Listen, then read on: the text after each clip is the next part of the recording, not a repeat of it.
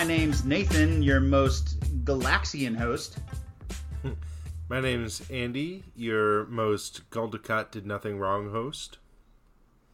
And I'm Pat, your stranger in a strange land host. Mm, so, uh, we're, we're going to talk about our weeks in a second, fellas, but I just wanted to say today, uh, with so many serious things going on in the world, uh, people dying, uh, huge pandemics taking out hundreds of thousands of people, uh, we thought, hey, why not go a little later and talk about science fiction? Because we're assholes. well, we're privileged, you know. That's right. I I am white. I know I've mentioned it on the pod before, but this is White. our white privilege. Middle class, American, male, cis, hetero. We got it going for us. One, Yeah. Hell, one of us is a Christian, which statistically is under average for American. But on uh, right about on average for the world. So, Uh, no. except that one of us would need to be, I think, Hindu. Anyway, Anyway, uh, how's everybody's week? Good. Uh, I'm lined up for my next shot tomorrow. Hell yeah! nice. And then and then in two weeks we can have a pretty hot and heavy makeout sesh. Hell yeah. Um, and then I got to see my family for the first time in Aw. forever this week, which was super rad. Um, got to see my nephews, my two sisters, my mom. Um, it was a good time. That's awesome.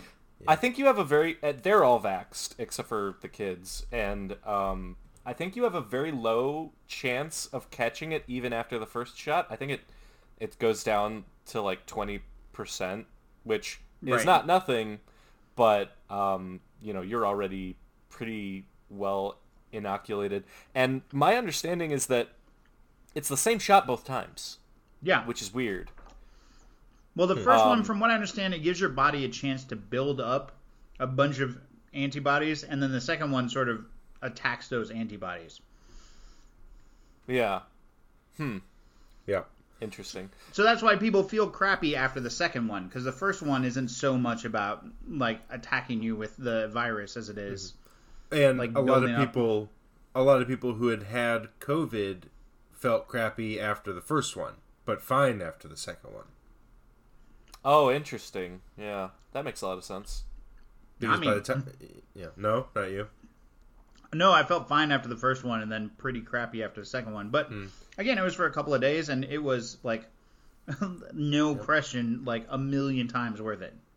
But it was unquestionably COVID that you got. Yeah, yeah, I got tested. I had to stick. Yeah.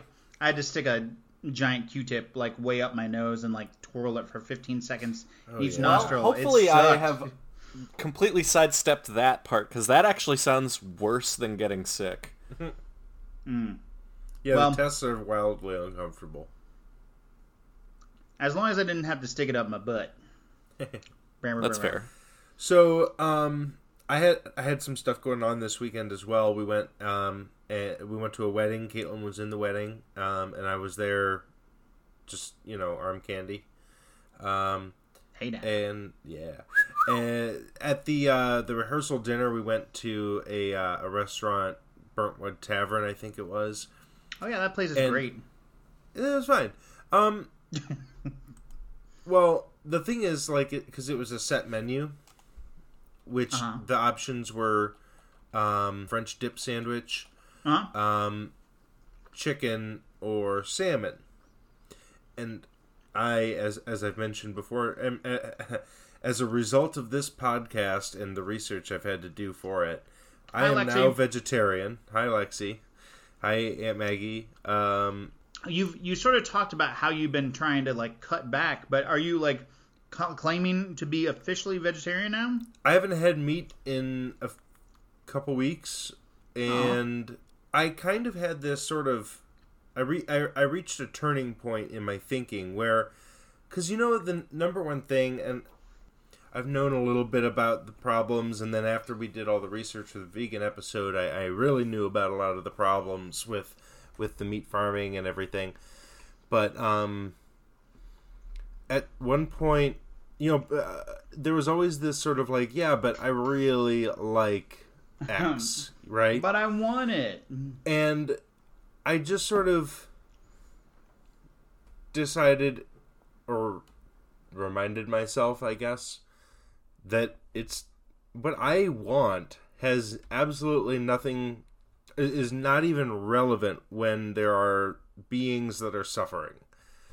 So if as long as they're suffering, I can go without. It's made it a lot easier. There's so much good food. And I will say, like, I want to uh, revisit. I want to have Lexi back um, and talk Yeah. about food some more. And Lexi can talk about a million things. But one thing that came out a couple of weeks ago is there's a company that is has learned how to lab grow chicken. Mm. So they're gonna have lab grown chicken, and I think it's it's starting out at like eight dollars a pound, which seems a little expensive, but if you want chicken and it to be cruelty free, that seems really cheap. The other thing they're saying yeah. is they think after they're able to get to market and be out for a few years, that they can drop that price by a factor of five. Oh, wow. Which means if lab grown chicken is suddenly cheaper, like real chicken is suddenly cheaper than the other options on the shelves, Yeah, like what's that what's that going to do? That's a, that's that's amazing, and People are gonna buy it. I think it's a Yeah. game changer. Um, lab grown meat, I think, opens up a lot of ethical possibilities to wa- ways to eat meat ethically Yeah. that just don't exist right now. And, And once you get it once you get it cheaper than the cruelty option, then what Yeah. possible reason do people have not to use it? absolutely, um, except that because Americans are cruel people. But anyway, so I bring up, um, I bring this up because so we're at the restaurant and I asked the waitress, uh, like quietly, like. you know, are there any vegetarian options? I know it's a set menu, so if not, I'll get something that has some vegetables in it and I'll eat the vegetables. But um so she goes and asks the chef and she comes back out and she goes, "So the chef said that the only vegetarian option um is you could get the salmon."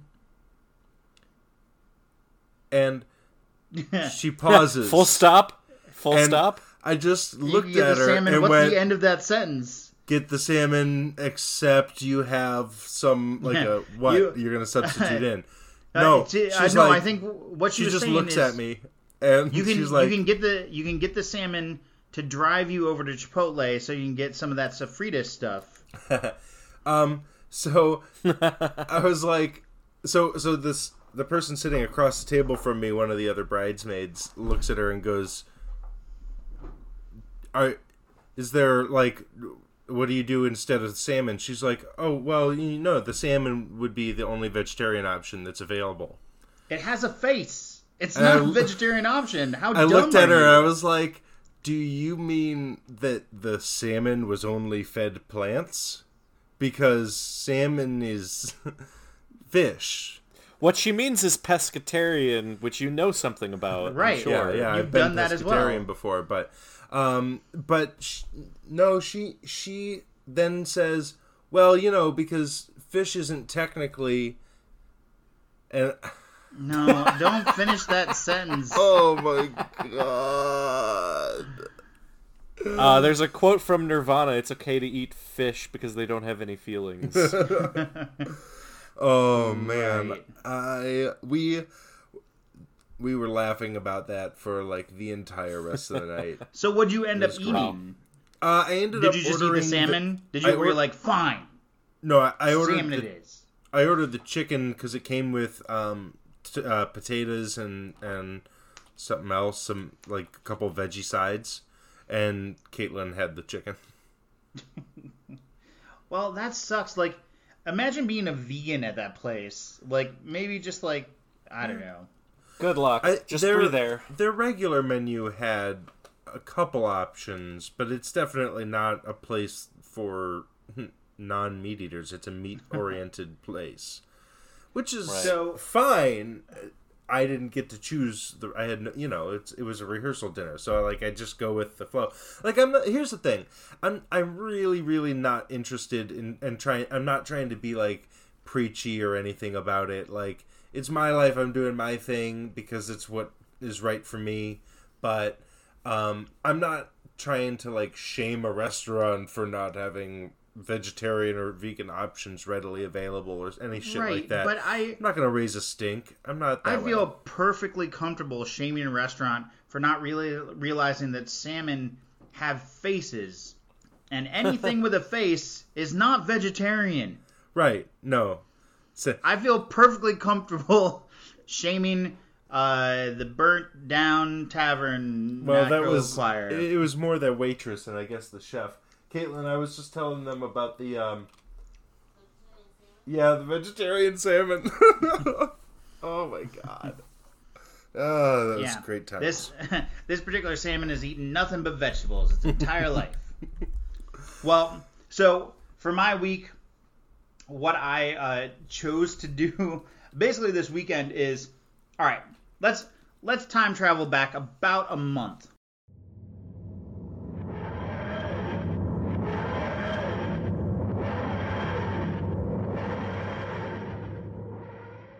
So, uh, speaking of Lexi again, Lexi and one of her friends in Toledo, friend of mine, Tar- uh, friend of mine as well, Taryn, had started doing DoorDash, and Lexi found like decided to try it out and decided she really likes it. Like whether she makes a lot of money or not is sort of beside the point. It gives her a chance to sort of like get out of the house and drive around and listen to some music and do some stuff. So she decided she liked it, and she encouraged me to sign up. And the thing is, I haven't really been Ubering for a year, and I'm looking to get back into it. But the problem with Uber is it's really slow sometimes, and I was looking for something to supplement those slow times. So I signed up for DoorDash maybe a month ago with no intention of doing it right away. And so they start sending me these messages being like, "Hey Nathan, time to get that first ride in." And I'm like, eh, "No, not not yet." Like cuz at first I I did it before I was fully vaccinated. You know, I was I certainly wasn't going to go out and go into these crowded restaurants and pick up food before I was vaccinated. Mhm. Um and then like the first weekend they're like, "Hey, bud, let me tell you, if you if you go out and you do 20 rides this weekend, we're gonna pay you 100 smackaroonies. I was like, that sounds good, 100 bucks, but I'm busy this weekend, so whatever. And then the next weekend they send me a, an email like, uh, we noticed you haven't been driving yet. Uh, we will give you 200 smackaroonies this weekend if you go ahead and go driving. Is that? Oh, hey, how that- long will this thing go? Yeah, let's let's see. right. Right. So I was is, is planning this on doing your like word or their word? Smackaroonies. Uh, I I did I did use smackaroonies. They said clams for some reason. Oh. reason. It's weird. Oh, really? Um, but no. So I ended up. Uh, I was gonna do it, and then some stuff came up, and I just didn't have time. So whatever. And then this weekend rolls around, and they send out. I mean, it felt like they were exasperated with me, but they're like, "All right, last chance, three hundred dollars, twenty rides, take it or leave it." And I was like, "Yes, I will do it." So I drove twenty rides for uh, DoorDash this weekend, and it is really easy to like wait around in like a super overcrowded restaurant where like it takes forever for them to get you your food when you know like you're making an extra $15 per delivery. Like hmm. I will wait a long time if you pay me $15 per. Like I'll just I'll sit here for however long. But I realized a few things. So first of all I made a decent amount of money this weekend but not really from the deliveries. I don't know how much I'm going to actually DoorDash.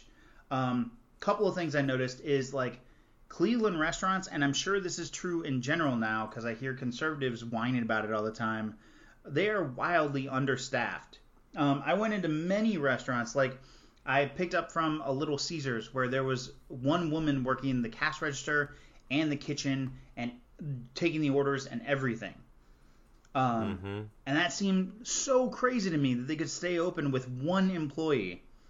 Um, and of course, it was it like took time for her to get me my pizza, and I did not complain at all, like not even a little bit. I went to a Denny's uh, like at two in the morning, uh, and I had two orders there, and there were two people running the whole thing, two women running the dining room and the deliveries and the kitchen and everything. Wow. And so again, it took them like half an hour for them to get me my food, which like on a normal night I would have been really frustrated. But like since I had two orders and they're gonna take a half an hour to get it to me, I was making an extra thirty dollars on those orders. So I didn't care. I I'll happily wait and like give you guys as much patience as you need.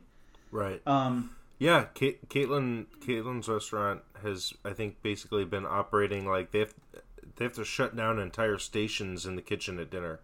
yeah, like Like there's I just like no a- apps. Sorry, no appetizers. Just so we have no one to work a fryer. Yeah, P- picking up from Chipotle last night, they just shut down the they shut down uh, the in person like you couldn't walk in and order. It was all online.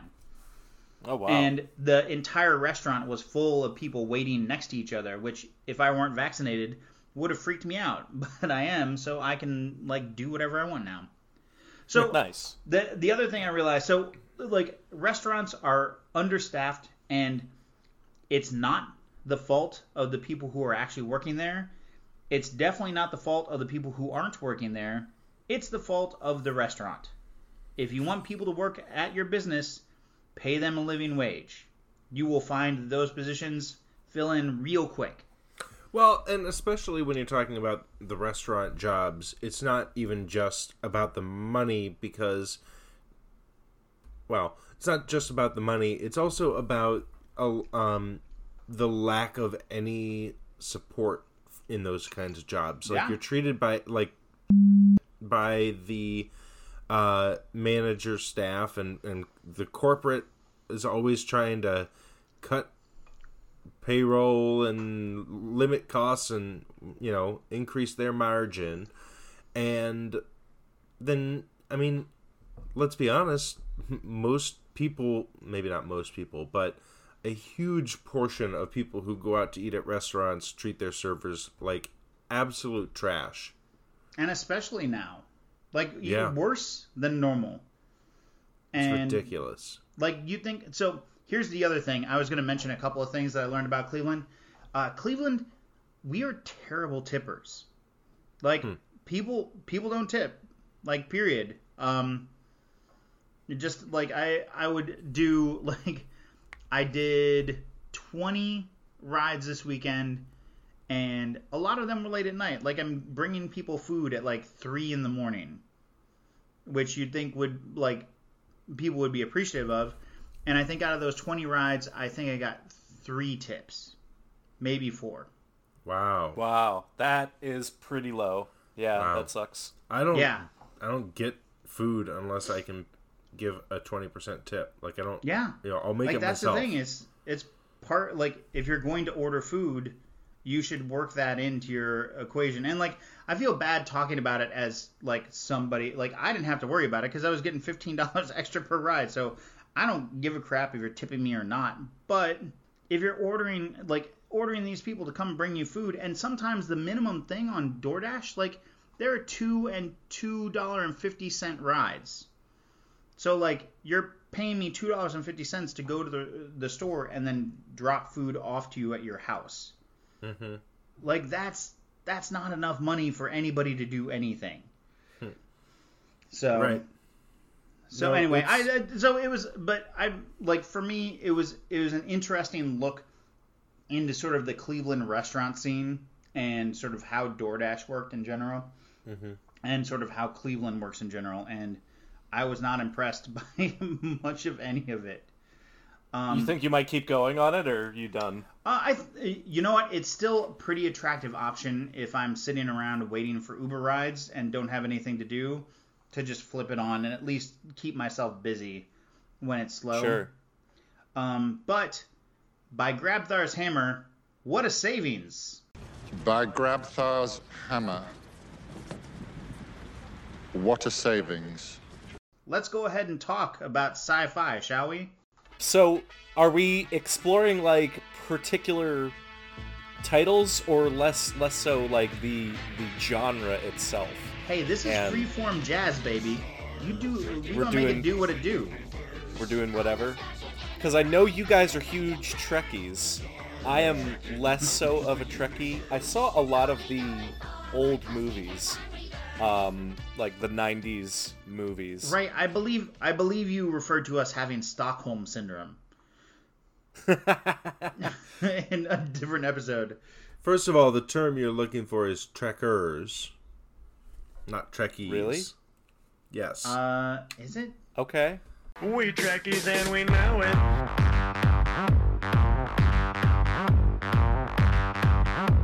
We trekkies and we know it. I I'll like, take your expertise on it. Sure. I, I don't care. and I've second of all, called I'm I'm actually a latecomer to Star Trek. Um, I mean, I, I've always known that I, I've seen a few episodes and knew that I liked it, but I had never really like watched it until the last three years ish, Well, where like, I so sat down and went. I watched the original series. Then I watched the Next Generation, Deep Space Nine, Voyager, all of the movies. Jumped back to um, Enterprise, which was painful. Your favorite? Yeah. I know. had to watch. I had to go through. I had to try like. I had to break it. It's only four seasons, and I had to break it up into three segments because it was so bad. um, and Three sittings. That's not bad. not sittings like like I I would watch like about a se- I, I watched like uh, about the first season and had to put it down for like months and then came back and watched the next two and then had to stop again because it was awful and then I came back a, a, But you're a still, couple months but later. you're still a completionist, and you wanted to make sure like you got through c- all of it. I couldn't not finish. I mean, you know. Um, oh man. So so anyway, yeah. Oh, and Discovery, and I literally just tonight finished Picard. See, here's the thing. I I always knew that Star Trek was like a very particular thing. Right. That if you that if you start it, that you're going to like go deeply into it, and it's going to consume like a huge portion of your life. Hmm. I I w- I just was too busy for all that. So, for the- all that shit. the thing about Trek is so you take Star Wars for example, and it's a big a big action franchise. If you take everything else out of it, it's just a bunch of action movies and they're cool and they're over the top and there's tons of explosions and stuff. And it's not that there isn't any action in Trek, but really what it is is episode after episode after episode of morality puzzles. Yeah, I mean, is it really what it comes hmm. down to? It's like these these different things. Like, what if there was a planet where everybody was horny all the time? You know, like whatever. Like, what if what if robots were sentient? It does, like whatever the situation is, they come up with these different morality puzzles, and they tell a different one every week. And some of those morality puzzles are incredibly captivating, and some of them are like I think I've referred to this before on a previous pod. Ooh, like not good, like really, really Yeah. terrible. I'm Yeah. currently so Andy, you were talking about Enterprise and how you're having to take time off uh, from season to season. Uh, there's an episode where Beverly Crusher goes to uh, Ireland planet and inherits her grandmother's old house. Yeah. And there's a it's there's the a best. there's a horny ghost who keeps on there's literally a, a line where i'll put it in right here but like there's literally a line that i just uh, heard today where she's like You dreamt you were in bed with someone? Not exactly. I was in bed, but there wasn't another person in my dream. It was more like a presence, You said you felt a touch, a pair of hands. They were moving across my skin. like a caress. Yes. And there was a voice, a man. He whispered my name. It was as if I knew him, or more like he knew me. He knew exactly how I liked to be touched. It was the most physical dream I've ever had. The sensations were very real and extremely arousing. Frankly, I'm envious. I did fall asleep reading a particularly erotic chapter in my grandmother's journal. She wrote very detailed descriptions of her experiences with Ronin. Well, that's bound to cause a dream or two.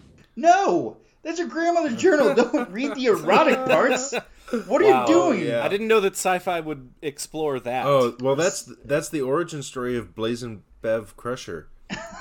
But Uh-huh. so I'm watching this one episode, and I have already broken it up into like 10 minute segments because I can't handle it. It's like this one episode is so bad, but it's also in the last season. So I'm again like you, a completionist. So I'm gonna get through it. I'm gonna watch her like get seduced by the horny ghost and whatever, and we'll get through it somehow. Well, Um, that that all sounds like a bunch of hot garbage. Just- it's not good. just remember that you are you're gonna get to move on to DS9 soon, and that's the best of the Star Trek series. So Uh, I mean, I I disagree, but it's also been a few years, so I I am open to the possibility that that Quark will sweep me away. Quark, first of all, is a fantastic character, and um, I think that the Ferengi on the surface are they seem kind of like a, uh, a farcical um, characterization of of like a capitalist, but they actually get to dig into some of those characters and uh, in the course of DS9 Right. and I think that it helps counterbalance a lot of the otherwise generally very like socialist um, tendencies of the show, which be, you know just in the interest of like Yeah, discourse it's and exploring ideas, which is the whole point of science fiction, but also um, also one of my favorite villains is Gul Dukat. yeah, you you we all know you're horny for Gul Dukat. He's great. So for Um, listeners, um, Gul Dukat is um, he uh, is a he's the overlord of a planet that's being dominated. So his species is dominating the planet of another species. The Cardassians are dominating the Bajorans, and Gul Dukat is basically in charge of like a uh, detention camp for Bajorans, and he in that role helps reduce significantly the amount of torture and oppression that the Bajorans have to go through. He he takes a Bajoran wife and, and, and fathers a daughter. He cares deeply for the Bajorans. Uh, and when he has to torture one for information, it is not for pleasure. It's simply to protect them. Anyway, this is all satirical. Right. Yeah. I so- am so regretful that I got you guys started on t- Star Trek. Right. So, uh, Andy, uh, because we don't. The nice thing is we can talk about whatever we want now because there are no listeners who are still listening to this episode. They've all switched to the next one or the last one or whatever. But you know, like the the main thing that I want to talk about with with Star Trek um, is that there are all these interesting things that are discussed, and some of them are episode to episode. And anytime you have like a monster of the week, or in this case, a morality puzzle of the week, some of them are going to be okay, and some of them are going to be hot garbage. But there are also bigger features. So one thing we were talking about earlier was Star Trek as a whole explores the idea of a lack of scarcity in human society and just like the societies that are part of the Federation in general. So if you want a thing, you have a replicator and it can make you that thing. So if you want like a particular type of sweatshirt or Well, and the funny the funny thing is that we would assume that that would end all conflict. that Right. you wouldn't have anything to do anymore. That that there wouldn't be anything interesting that happens after that. And Star Trek shines the light onto that that's that's not the case. That that there's still stuff to explore, there's still stuff to learn, there's still Right. conflict. Um, I'm not sure why there's conflict, but One, there the thing is, once everything is covered for you, once there's no scarcity, you can have whatever you want. What is it that you want to do with your life? Do you want to be an artist? Do you want to go out in space? Because the cool thing about Star Trek is there's a ton of people, way more people than are on this tiny spaceship, that are living their lives on Earth or any number of other planets who are farmers or artists or whatever because that's what they want to do, not because they have to. And that's really interesting to me. I'd love to hear Andrew Yang talk about it. one of the things that and and they do kind of explore this in a number of different ways, but um, you know, it's not fully post scarcity, right? It's humanity, Earth is post scarcity with the replicators. Um, but But presumably, anybody who joins the Federation, like the Klingons, are post scarcity. The Vulcans are Right. post scarcity. right Any, but the thing is that who- they still they still encounter constantly lots of pre-warp uh, societies who are struggling and and going and ha- you know through war and conflict and things and they Right. don't share and those on those, those rare people. right on those rare occasions where they decide to follow the Prime Directive, they So- let those civilizations die or get Right. on with their life or continue suffering or whatever. Yeah, yeah, and it's always you know that's one of the moral puzzles that they revisit in, in, a, in a bunch of different ways and contexts, and you know I think it's it's interesting though that they specifically the post scarcity society is itself a scarce resource. Mm-hmm. So I would like to turn you guys to another thing that sci-fi can do. Yeah. Another thing that sci-fi can do is show you an awful future. Arguably, way more o- like way more often. Like one of the reasons I wanted to talk about Trek earlier was I can't really think of a lot of other options where there isn't a dystopian future or a future that looks bright but has this seamy underbelly. Um, most most fiction deals with the terrible outcomes because generally that's more fun to watch I think so. or So- read about or whatever. So either corporations have taken the role of government and they're sending off uh, blue collar space crews to go get eaten by aliens so they can bring them back as weapons of war, or we've discovered all of the secrets to the human genome, so now you can have a custom crafted baby Yeah. that um, nobody who isn't like this designer engineered baby is allowed a place in the upper echelons of society. Or um, in one of my favorites uh, john carpenter's 1982 the thing. Are you guys hip to this Oh one? yeah, Oh, yeah, Russell Crowe and um, ooh, and Wilford Brimley. Good morning. I'm Wilford Brimley, and I'd like to talk to you for a few minutes about diabetes.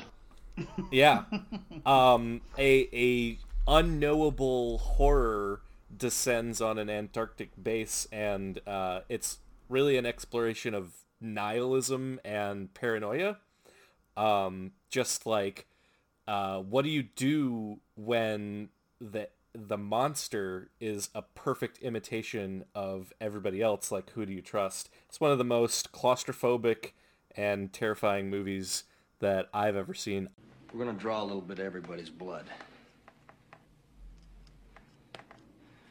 we're gonna find out who's the thing. Watching Norris in there gave me the idea that maybe every part of him was a whole. Every little piece is an individual animal with a built-in desire to protect its own life.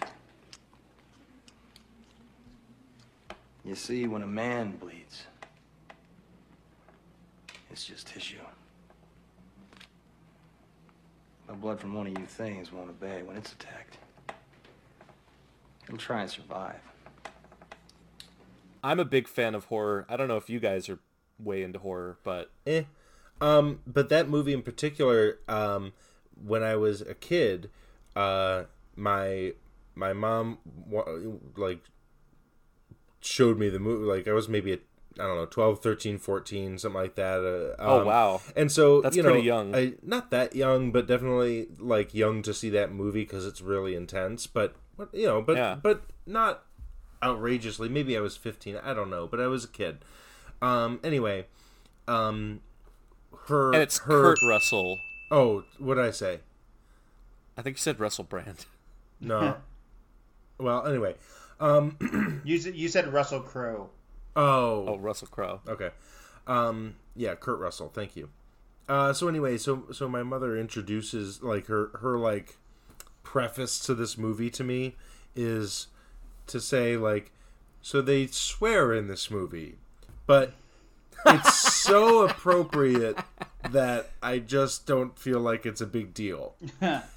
And so she was right. It was it was very appropriate. couple a couple of things that I feel like I have to mention about the thing. It also has Keith David in it, who has one of the best voices in the world. I don't know what I'm going to have a clip in right here of him saying, but he has a fantastic voice. There are several sacred things in this world that you don't ever mess with. One of them happens to be another man's fries. Um, and he's a pretty good actor. But also the thing, As good of a voice as Gilbert Gottfried. but Uh, in yes. the opposite direction, yes. Yeah. Go fuck yourself. But the other thing about the the the the thing about the thing, the things thing, is that you don't really see the thing. Like it's all suspense. This movie was made for fourteen million dollars, which is actually like a million. Like it had a budget of fifteen million, and they're like, "No, we don't need it. It's fine. You, like you, you just go ahead and keep that extra million. Um, and so much of that movie is built on suspense because you don't see the thing until I think the very end, right? Well, you never really do because it's microscopic. Like you see, you see cr- creatures that it has inhabited. Right. Yeah, you see creature effects like um it's a shapeshifter, so it'll take the form of a dog, but you'll see like it in the intermediary stages of transforming from the dog into a tentacly mass of just like body parts and weird organic growths. Um yeah, and and the uh special effects were all done practically Yeah, practically. uh, uh, practical special effects, and it is absolutely brilliant. Um, so big kudos to. Yeah. the makers of that movie just for Um, having done everything with puppets and strings and I, Another yeah, I love that stuff. phenomenal dystopian one that I'm a big fan of is The Watchmen. Hey, Rorschach. Hey, you're pretty famous, right? and you know what? I'm pretty famous too. Ain't that right? That's right. That's right. You know, maybe I can give you an autograph, huh? What you say, big boy?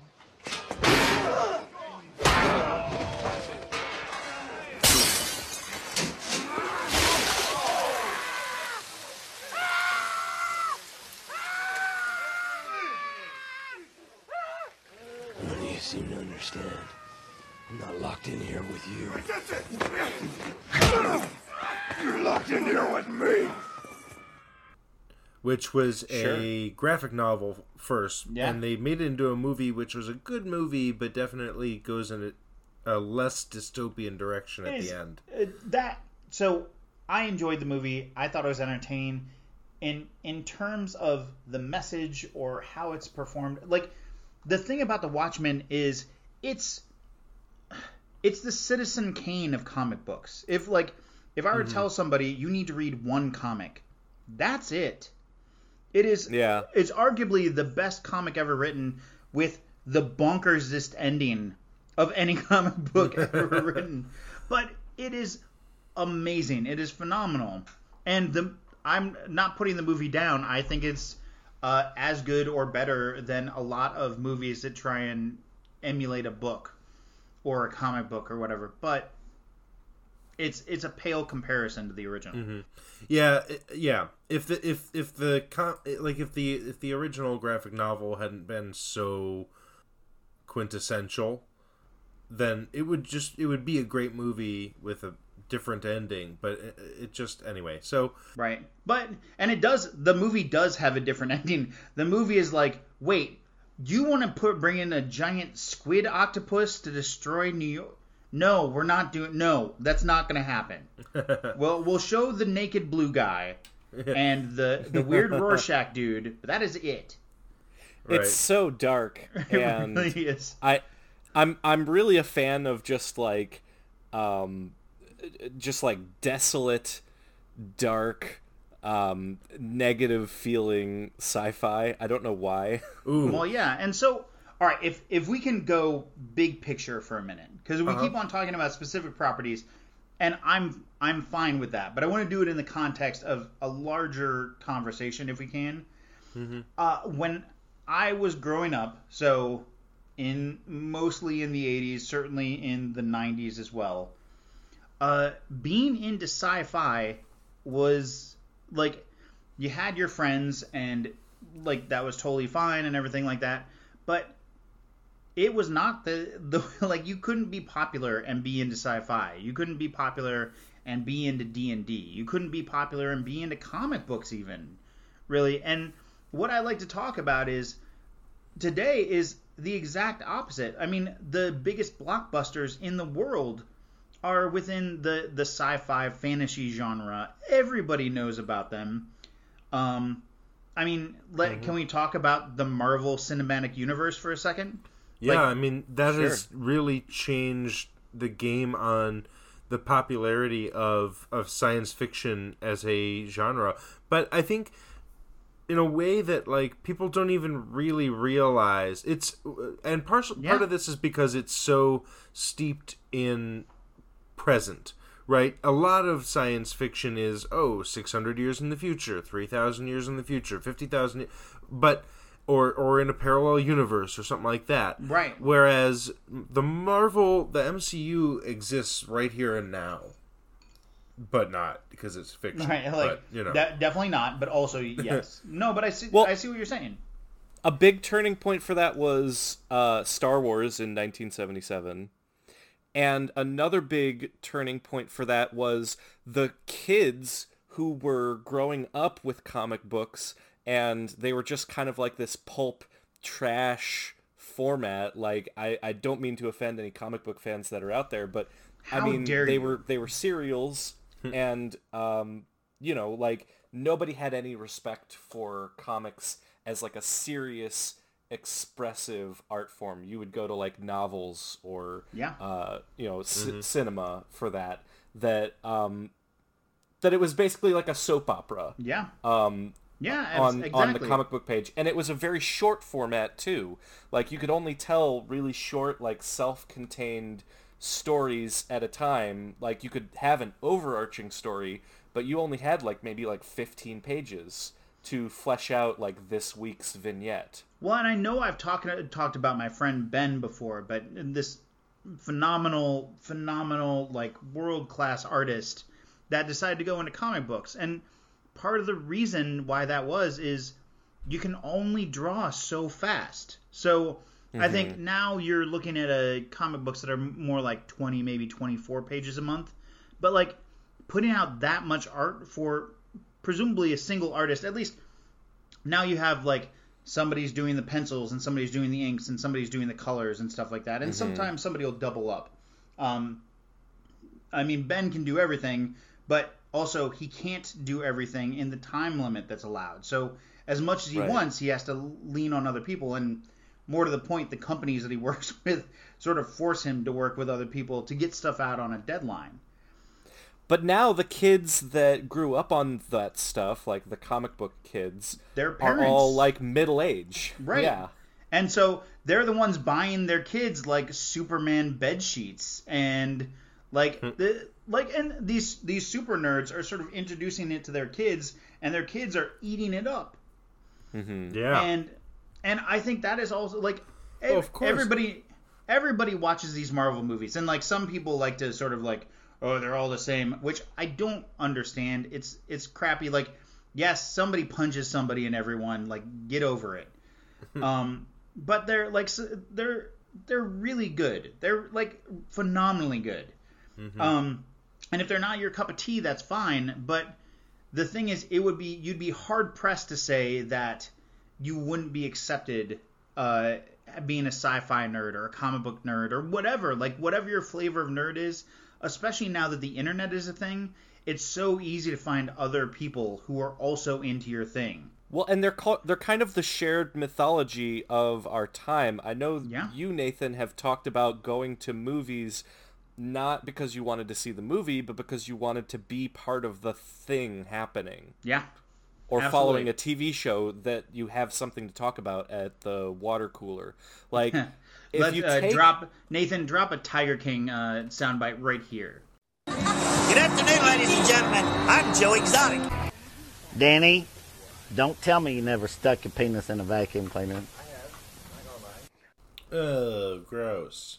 If you take uh, the the Marvel movies as like the the mythology, it's kind of our today's like Hansel and Gretel. It's it's Yeah. our Grimm's fairy tales. It's like a shared cultural experience with moral lessons baked into it. one the wild thing is when they were when they were getting started and i don't want this whole episode to be about marvel obviously but Sure.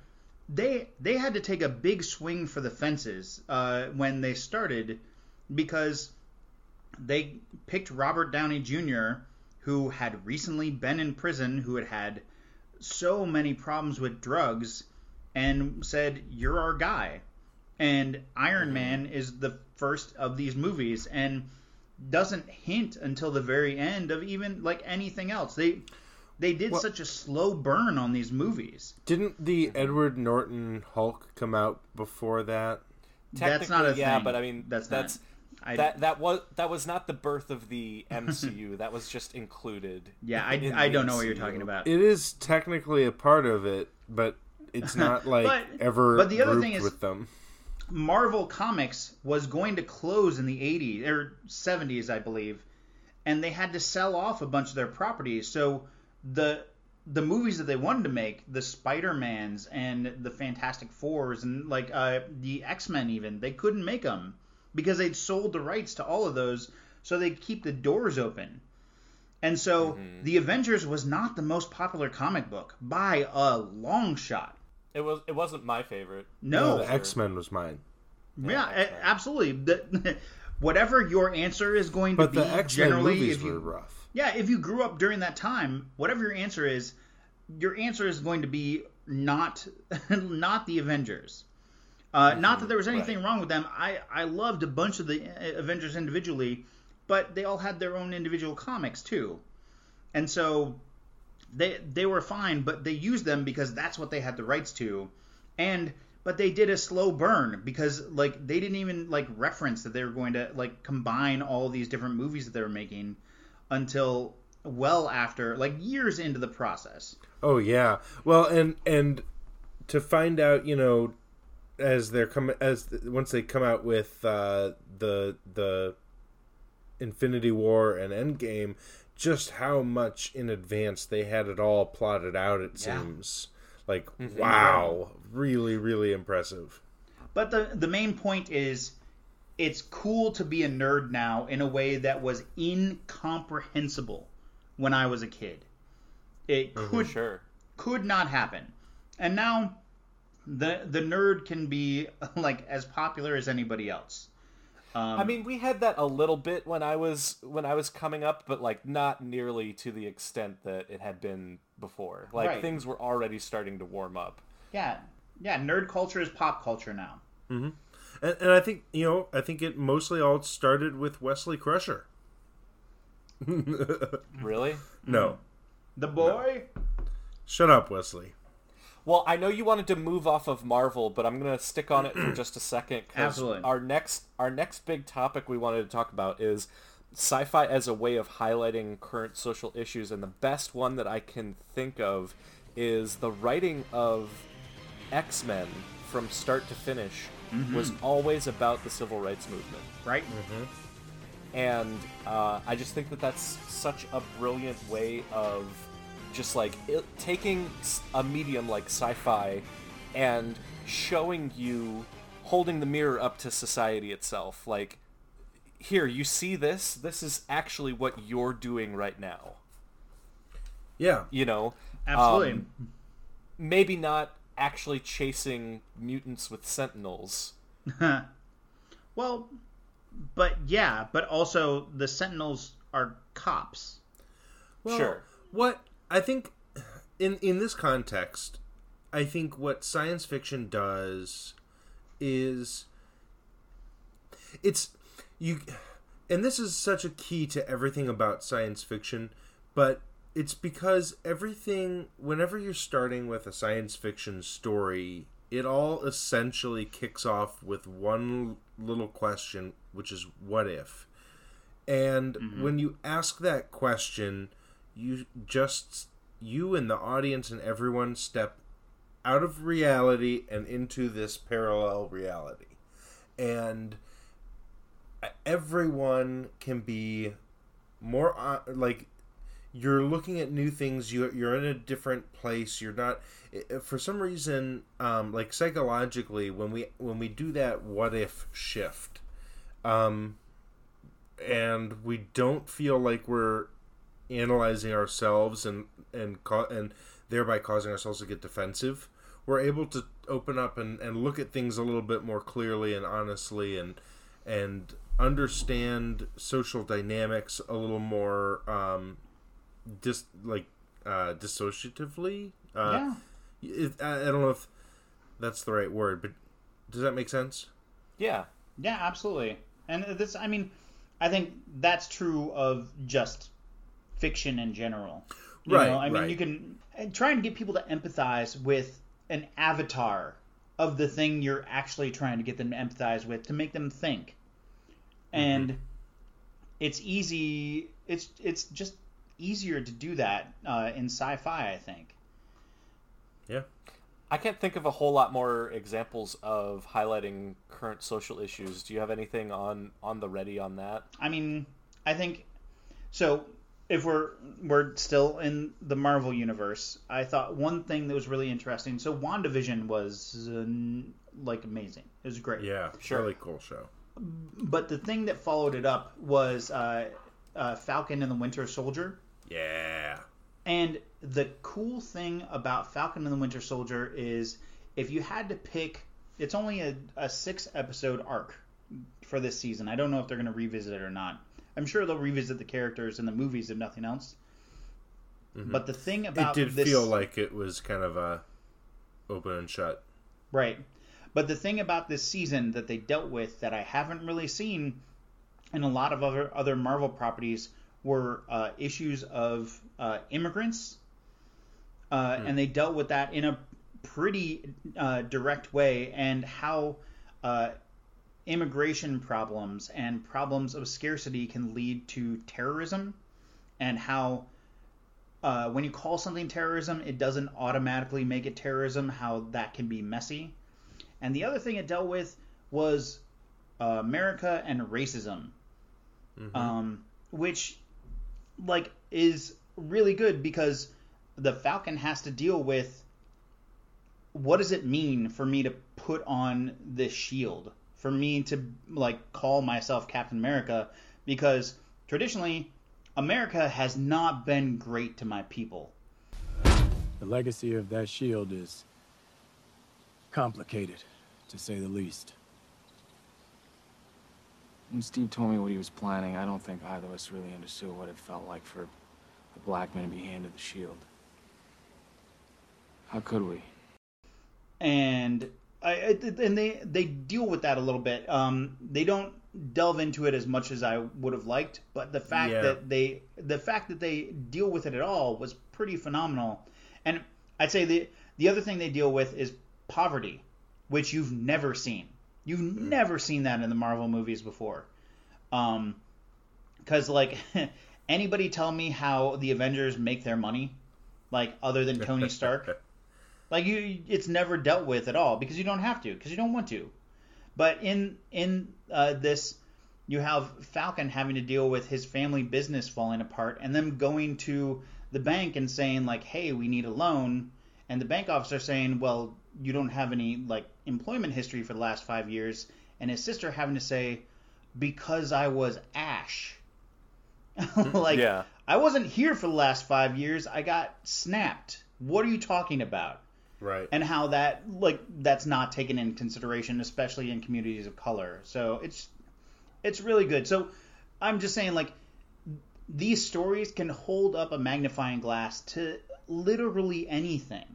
And people will accept it in a different way than they would normally. I am desperately looking forward to uh, different storylines about like vaccines and pandemics and stuff Have you guys heard the theory that um, Christopher Nolan's uh, Dark Knight was all about uh, post 9/11 surveillance in the U.S. and Oh, that's George. interesting. It's an allegory for George Bush's war on terror. Um, so the sense. the yeah the the reason that this parallel gets drawn is because at the end um, they have the power of monitoring everybody's cell phones in the entire city and they use it to map out where the joker is but then they say like well this power is uh, too much for for us to not abuse so they blow it up Blow it up. And- exactly. and and then the whole thing is about a having a dark knight um, someone who you beat up in the press and has this terrible reputation but he's the person that you need and um, in a kind of ham-handed way like i love this movie i don't love george w bush but i feel like that they're trying to make the case for george w bush um, in in the most awkward way possible. Hey, the world needs war criminals. All right. Right. That's just Uh, and I think they deal with uh, they deal with terrorism too. I mean, the the methods of the Joker is similar to terrorism. They deal with torture. So I mean, it was very present from the time that it was made. Hmm. Although it's kind of a stretch to call Batman. I guess Batman is sci-fi. Sure. Yeah, he definitely he definitely deals like if you think about that shark repellent he uses in the 1960s movie, and we Mhm. still don't have that technology. It's amazing. Yeah. Sure. no, I mean Batman is absolutely sci-fi. He is eh, not futuristic. Well, yeah, Right. but you just you just talked about like so Yeah. it's adjacent to the technology we have now, but talking about the that surveillance project Mhm. uh, with Right. them being able to track all the cell phones. That's not something we can do, but like privately surveilling U.S. citizens illegally with warrantless wiretaps, that seems probable, likely, and uh, definitely did and is happening. Yeah, I was gonna say probable. yeah. Well, hi, a- hi to my personal NSA agent. How you doing? Yeah. How you doing, bud? There's a great episode where uh, John Oliver and his staff were trying to come up with. They were going to talk to Edward Snowden, and they're trying to come up with an analogy that will actually get people to pay attention to like the the spying that is happening on them all the time. And basically, what they came up with was, uh, if you have ever sent out a dick pic to anyone, uh, somebody in the NSA has definitely seen your dick. I mean, they see them all the time. So if you want people to see all of your sexts, then like go ahead and like keep on doing what we're doing. But definitely, people uh, in uh, surveillance are looking at your junk just Yeah. all the time.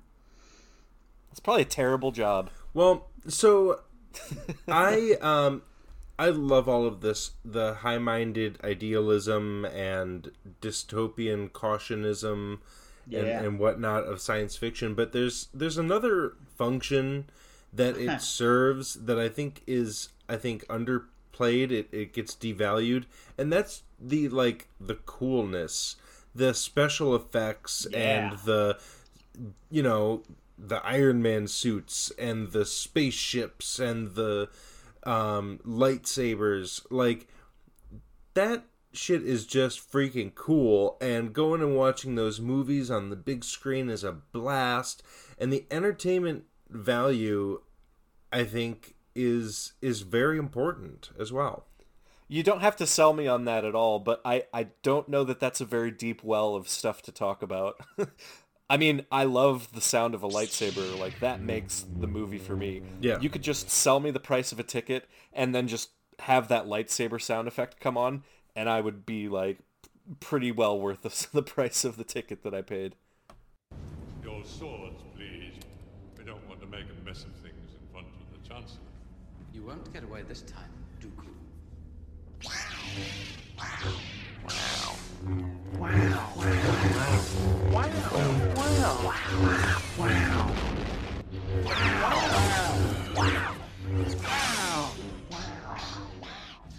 I'm telling you, man. Like people hate on on Phantom Menace. I freaking love that movie. If if only for like the two lightsaber fights with Darth Maul. I, Sure, They're so yeah. much fun. They're so good. And choreography was built brilliant. Oh, man, and the music was perfect. Oh, the the um shit. Now I can't think of it. Uh, Duel of the Fates. Thank you. Yes, Duel of the Fates. The oh man.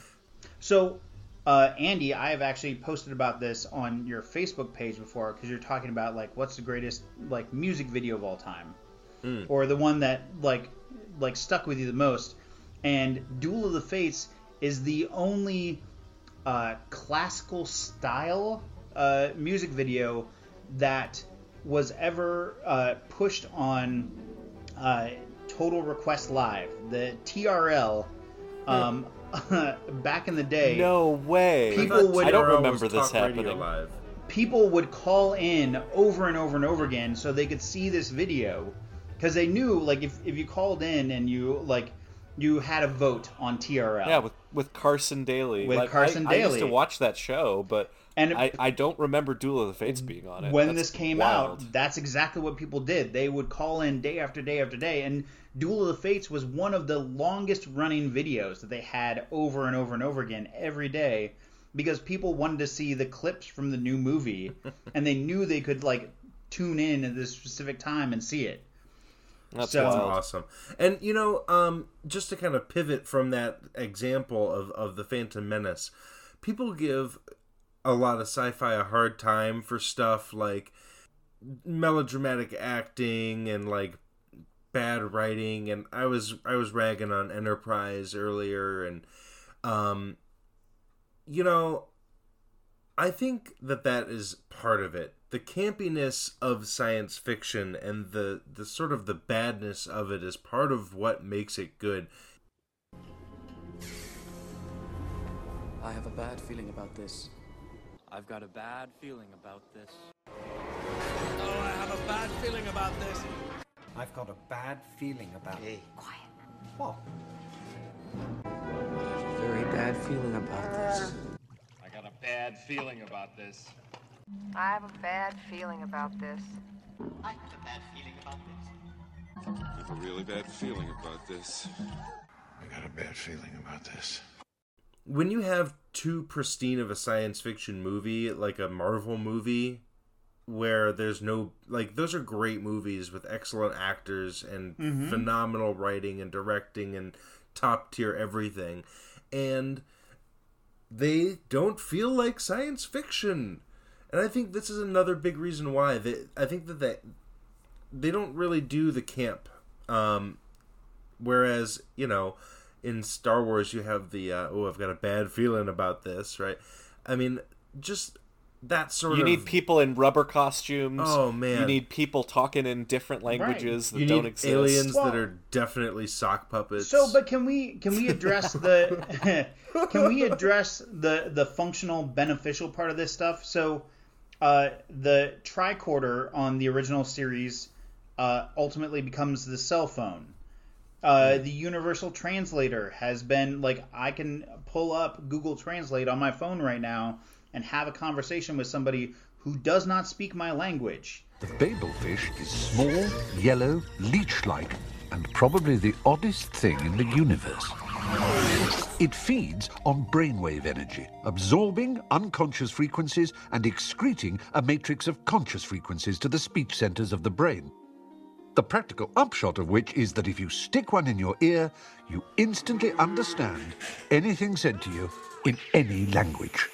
Um, let's talk about uh, prosthetic limbs. Like Luke gets his hand cut off, but is able to get it replaced. And I'll tell you what, go on YouTube and start looking up videos of people who have lost a limb who can now operate like um, not not to the level that Luke was able to get to, but like can operate and pick things up with their arm that they thought would never be fully functional again um, artificial intelligence.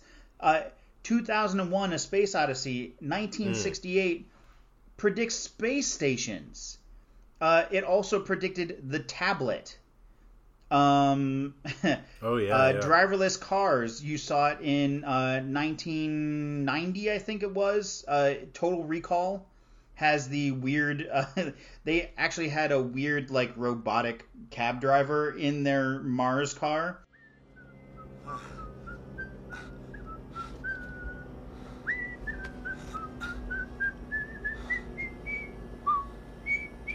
Where am I? You're in a Johnny Cab. I mean, what am I doing uh, here? I'm sorry. Would you please rephrase the question? Huh? How did I get in this taxi? The door opened. You got in. Hell of a day, isn't it? So I mean, I, that's probably where Elon got the idea. It's almost Um, a self-driving car. people yeah, are they've still- been doing that for a long time. Right, people are still trying to make hoverboards, but the the whole point is like these things that people have just invented out of nowhere because they th- seem like cool sci-fi stuff. Many of them have been turned into actual products, and I'm sure the the seed of those ideas came from these stories.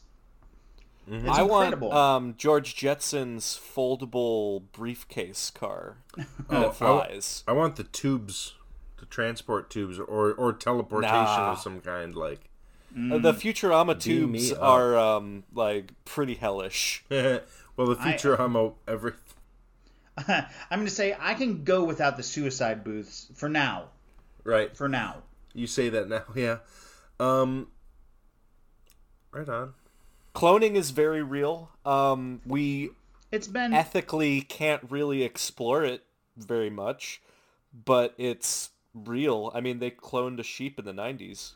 Yeah. Yeah. Then You remember Dolly one into Dolly two? 90, 96. It was July of 96 that Dolly was first made. Like, it's crazy. Crazy. Mm-hmm. Uh, I mean, we're living in interesting times. That's for sure. So I'm, I'm fine not having cloned humans. there's like kind of a whole subgenre of science fiction that we haven't really touched on, which is time travel. Erotic. Oh, wait. Erotic time travel? Erotic time travel. So, anyway, uh, I'm going to go back to the 50s and bone my mom. Oh and then man. head on back to wait when when did they go back to in uh Back to the Future? Is 56 maybe? I'm gonna have to look this up. I'm not the one Um, to and it, it's it's a fun transition to our next topic too, because in time travel, one of the things that you can elicit is very particular feelings. Seeing your your mother as a young girl, um, you know, potentially fading out of existence because you've changed the past too much. Um, sci-fi can be a vessel of some very particular feelings that you can't really explore in just like a western Right. or in a uh, you know in a samurai movie. Like sci-fi lets you explore some really weird territory and one of my favorite things that it does is it explores the question of what is humanity like what are we um we mentioned in passing blade runner Yeah. but blade runner is one of my favorites of all time and the reason is not about just like you know the special effects i mean of course it's like a visual feast Right. that, that it's just like a masterpiece visually um, but besides that it's it's about the question of like if we were good enough at making artificial humans would you really know if you were one and how do we then start to treat those artificial humans that start showing more humanity than the real natural born ones Right. you know And even the name of the novel, like Do Androids Dream of Electric Sheep, is this Right. like you could never name your movie that because no one would ever go. but like that concept of like, well, do do robots dream? And if they dream, like, do they dream about the same stuff that we do? And is it like a little bit off? And like, just like really interesting stuff to think about. I've seen things. You people wouldn't believe. Attack ships on fire off the shoulder of Orion. I watched C-beams glitter in the dark near the Tannhäuser Gate.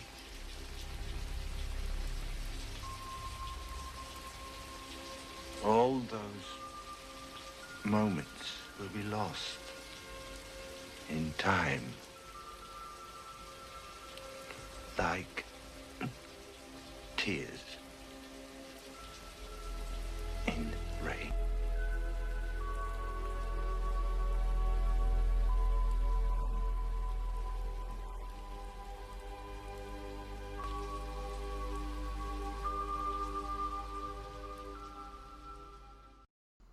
what's the value of a of a life that is artificially made and like are we going to be willing to treat it like garbage um I it- think the answer to that is definitely yes. Like definitely yes. For sure, yes. We're we're going to figure out a way to make these things and then immediately enslave them. And come up with some sort of justification why it's not slavery. I'm pretty proud of this bad boy. Check it out.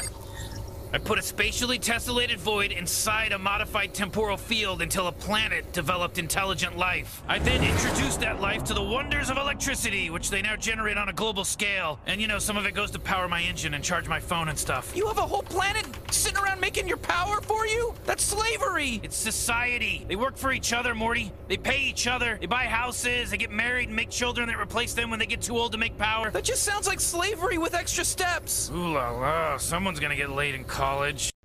I mean, that does seem to be the accepted canon from a whole bunch of different works. Uh, and that, also history. Sure. Yeah. Because we do that with, you know, people. right. True. True that. Um. So there's a uh, a sci-fi show that I'm a big big fan of. It's a comedy show. It's not a serious sci-fi. Are you is it is it current?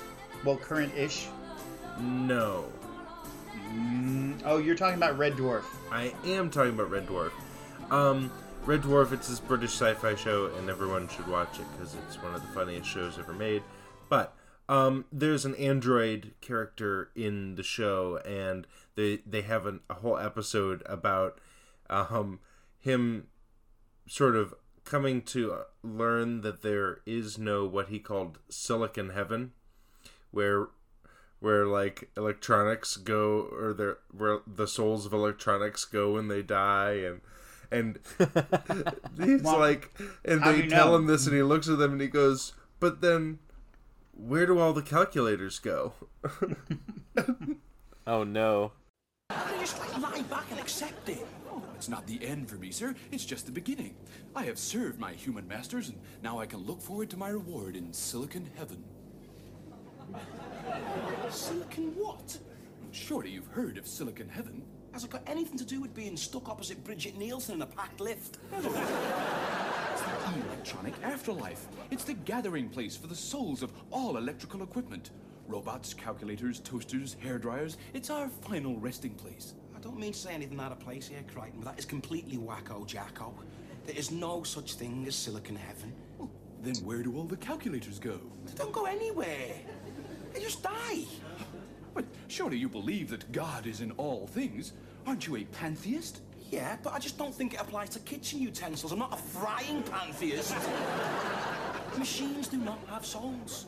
Computers and calculators don't have an afterlife. You don't get hair dryers with tiny little wings sitting on clouds playing harps. But of course you do. Uh, For is it not written in the electronic Bible, the iron shall lie down with the lamp? oh, it's common sense, sir. Uh, if there weren't a better life to look forward to, why on earth would machines spend the whole of their lives servicing humankind? Now that would be really dumb. Yeah, it makes sense. Yeah. Silicon Heaven. Don't be sad, Mr. David, sir. I am going to a far, far better place. Just out of interest, is Silicon Heaven the same place as human heaven? Human heaven? Goodness me. Humans don't go to heaven. No, no. Someone someone just made that up to prevent you from all going nuts. it's a way of they're laughing about it but then also when you're done laughing you think about well you know, at what point does this artificial intelligence become intelligence, and and are they a life form in in a way? And we talked a lot about this on the like the on, on previous episodes as well with the consciousness, but Mhm. um, you know, uh, and on a like the more serious version of that is in to go back to Star Trek, Data his search to or quest Be really human, to be yeah. more human. Um, Mhm. which is a, a storyline that the, the show Picard kind of picks up from um, and, and explores a little bit more in, in some interesting ways. I, I liked that, um, but it's it's you know at what point do i i does it stop being a tool to make our lives easier and start becoming a life form of its own? Another particular feeling is the the the emptiness of space, just like the loneliness of going up in a tube, a claustrophobic tube, and being thousands or millions of miles away from the next closest human being. Right. Yeah. Um, which is a, a very unique feeling because I mean, no matter where you are are on Earth, you're not more than you know several hundred miles away from somebody else. I, I don't want to be difficult here, but uh, it's just a unique feeling. It's uh, it's not a very unique feeling. It's just Okay. It's just binary. I mean, I I I wouldn't be able to live with myself if I hadn't mentioned that. But go on. Fair enough. Should we Uh, no, that that's it. okay. Anyway, no, no, I think- yeah. Well, and this is why the the idea of the warp travel or like faster than light travel is so important because it's when when we think of like Star Trek, for example, or even Star Wars, or the idea of like these these long uh, space voyages, it's replacing these books that we used to have, where we used to think about uh, long sailing voyages voyages on the ocean, where Right. the idea of being able to get from continent to continent in a few hours was as supernatural and scientific fiction as the idea of us traveling in space now in like moving from solar system to solar, system quickly Right. Th- this might be a little bit off base because it's not exactly sci-fi related, but um, whenever I'm learning about like uh, the expanding universe or like uh, the light that we see from stars might be already dead. Those those stars have already exploded, and we're just seeing the light that's left over. and tens of thousands of years ago is when it might have happened like not not just a little bit of time but like forever ago and there are places that we can see that we'll never hope to go. Yeah. Um, that that the universe is just way too expansive. That um, we basically live in a finite bubble, and that bubble is shrinking for every year that we're not spending traveling at the speed of light towards it, towards the edge. You know, um, and I don't know why, but that just it makes me feel sad. Like there's a very particular feeling that I get from the finite uh, existence, and and that's completely irrational because the sun will blow up way before any of that happens, Right. and also I will die. Wait, like a long, long time before that happens. we were playing would you rather at dinner last night and one of the questions is like would you rather be the richest man on the planet which you know no uh, for nathan specifically or be immortal and like my thing about like immortality is like ooh boy that sounds good uh, as long as i have the caveat of being able to like kill myself uh, because like there's going to be a heat death of the universe and if i'm still around after that that's, that's gonna suck. uh, what does my life look like after our sun has gone supernova? Um, Probably pretty boring. right, like probably ouchy. Yeah, not Um, a lot of people to talk very, to. Very cold. Um, so yeah, as long as I can like kill myself after a certain amount of time, immortality sounds great. Um, but I mean, I don't want to be Jeff Bezos, so what do we do? I mean, they both sound pretty sweet to me, but um, like immortality as a curse is a pretty interesting concept that's been Yeah. explored in a few sci-fi Dorian Gray. films. Yeah. Um. Yeah. No, I 100% would, would would take the money in that case. But uh, anyway. No, I, I think I, I, I definitely went with uh, immortality again, as long as I get that that suicide kicker. So if you don't get that suicide kicker, would you take the money? Sure, but it would be a fun fun time. So, uh, have you guys heard of the movie uh, Brewster's Millions before? No. Yeah. So it's it's this movie where uh, Richard Pryor inherits, uh, I believe, yeah, he inherits like three hundred million dollars, but uh, to be able to get that three hundred million dollars, he's given thirty million dollars that he has to spend in thirty days. Well, and it's 1980s dollars. Yes. So it's like, you know, 1985. So he's going around buying like uh, stamps with upside down planes on them and just having a good time. I think that would just be my life all the time, always. Like just going into like small businesses or like black owned businesses or like trying to uh, do different types of philanthropy as fast as humanly possible. um, so if I did take that money, I hopefully would not have the vast majority of it for very long. Oh, you're way you're way too altruistic for that kind of money. Yeah, no, it would not work. We've talked a lot about like the science fiction on the screen. We haven't talked a lot about the Science fiction on books. the page. Yeah, the book side of it. Yeah. So science fiction as a, as a genre uh, started out written, and it's been around for a very very long time. Ultimately, although a lot of things that um, were written a long time ago, and we don't really think about as science fiction now because their science fiction is outdated for us now. But but um, you know, human it's always been a mechanism for humanity to think about how it wants to proceed into the future. I could dig that. Also, fun books to read. So, so I mean, I mean, I'm do you thinking- want to like? I mean, we can start listing some things that we like, or we can get back to like, I don't know. I feel like we've talked a lot about the the high minded idealisms. And What are stuff. what are the themes? What are the themes from some of your your favorite works that that you feel like make that genre for you? Yeah. I mean, for me, I I don't know that I could really narrow it. Like, part of me is I just like sci-fi as a genre. I like good sci-fi. I like bad sci-fi. I just like thinking about aliens and getting out there and like what we might become. Uh, that that idea of like where we might go. Um, I think one of my favorite books is probably Heinlein's "Stranger in a Strange Land." Um, Love it. yeah, and it's it's fantastic. It's all about like what do you do if and, and I'm definitely not going to give it away, but the idea of an outsider coming in with a different skill set than the rest of us do, have, and how he is manipulated and how he chooses to use that and how it affects the rest of us.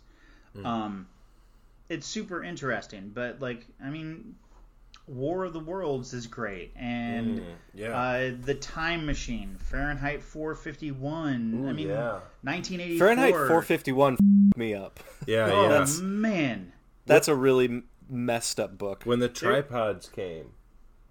there's a rumor. Mm. There's a rumor that uh, Bradbury called up a. He was trying to figure out the title of the book, and I have no idea if this is true or not, but I love it.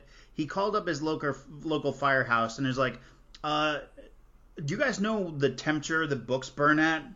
And uh, he said he was Ray Bradbury, so of course the first thing that they did was went and grabbed a book off their bookshelf uh-huh. and burned it, and then like took the temperature of the fire.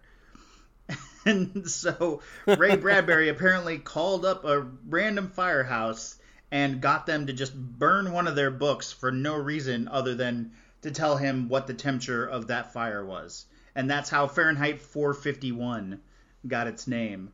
Wow, that's great. Uh, one of my favorites is Hitchhiker's Guide to the Galaxy. Oh, yeah. and Mm, yeah. it's it's like very slapstick. Like it is more of a like absurd exploration of sci-fi than than like this really heavy exploration of Yeah. like feelings and the ethics of AI. It's like no, we're just gonna do more like wordplay and unexpected things and uh, just like bouncing off of the wall. And uh, I love it. I I think it's great. I don't know what themes emerge from it. I had a Oh, I had a leather some, bound copy of that when I was a teenager, and I'd go around reading it all the time, and people constantly thought I was reading the Bible. like they would come up and like either like come after me for reading the Bible or like be like, uh, "Good for you, son, reading the good word." And well, yeah, me and Douglas Adams. the word. Um, so I think my favorite science fiction book probably is gonna it would be Cat's Cradle by Kurt Vonnegut. Hmm. Yeah, yeah. Um, Another great writer. Oh my god, I love Kurt Vonnegut. Um, he's he's fantastic. Um, Cat's Cradle is a weird one about this. It involves this weird like island in the I think like South Pacific maybe or or, or the Caribbean, um, and something called Ice Nine, which is a particular way for water to crystallize into ice, and like it's th- this whole elaborate thing, but basically like the world ends, and and I don't want to spoil it, but um, it gets awkward. Um, it spoil it. freezes The book was it freezes in, like, everyone's pants, and so they have to walk around bottomless. Well, I mean, I can't. I can't really like. How, how do you spoil a book that's how many years old? Um, so maybe I should just go ahead and say. Uh, no, I mean, No, no, I like- We don't want to ruin it for Okay. for. the- 1963. the But it's weird, right? Because I 1960. don't- You've had s- eight, uh, 80 years now. 60 years. 60 years. I can do math. Maybe people are gonna pick it up for the first Right, time. and- I've heard that Yeah, uh, go check it Slaughterhouse. Five is also excellent. Ooh, Slaughterhouse by Five is fantastic. I've never, Um, I've never taken the time. Maybe I need to now. But It's very good. Yes. Here's the thing, and I don't know why this is. I am hesitant to like spoil books in a different way than I am about TV Movies. series. Like Or, yeah. TV, TV and movies, uh, uh, like equally because they seem to be more ephemerate, I guess. Like then, is that the right word? The, yeah, no, it is. Um, like their their special effects are dated. Like uh, there's like a date. there's a- ephemeral an is what I'm looking for. Um, but yeah, you're right. Like the thing is, I I think a hundred years from now, people are still going to be picking up uh, "Stranger in a Strange Land" or "Cat's Cradle" or whatever Pat said. Um, Hitchhikers. there we go. Hitchhiker. Oh yeah, no, Hitchhiker's Guide, one of my favorite books of all time. Uh, but like again, weird thing is for me, Hitchhikers like gets uh, categorized intellectually as comedy before I even think about it as Oh, like I don't even think about it as a sci-fi book. Um, but it is like it is. It doesn't stop it from being sci-fi anymore. But these TV shows, these movies, I I don't expect they're gonna like stand the test of time. Like even even your Star Treks that are popular 30, 30 plus years uh, after they were originally aired. You know, who cares? Forty plus years now. Who who cares? Like they're probably not gonna be there for the long run. I suppose. Yeah. Some So- some very particular like aficionados like people who are um, you know old you know 19th 20th century uh, historians will be will be like you know exploring that but Well, I mean, for sure, this podcast will be around then, so they can just listen to this That's true. and be like, "Damn Um, it! Why didn't they give away the ending? There's no more copies of those books." Well i've heard i've heard it said that actually spoiling things not that we should go around spoiling things in this episode but um Well, it we're spending actually enough time talking about it. doesn't hurt uh, people's enjoyment of the source material. Um, that it actually leads them to more enjoy like a twist ending because then they were expecting it the whole time and they found like a bunch of clues along the way. Um, interesting stuff. I mean, I've I've, Yeah. I've seen a study that said that um, people's enjoyment actually went up instead of down, but I don't I think mean, that, that means we need to go. I do often things. enjoy things the second uh, more the second time I watch them because I pick up on stuff. So maybe Right. Um, speaking of though, speaking of movies and TV series, like what's your favorites there? I would go with probably movie wise. So I have a serious answer and a less serious answer. So Fifth Element is probably my favorite standalone science fiction movie. Love it. It's so good. I love it too. It's a great honor to be on this talk show. He's so great. Yes, I'm sure you're very excited, but I'm on my vacation. I don't want to be bothered. I prefer to remain anonymous.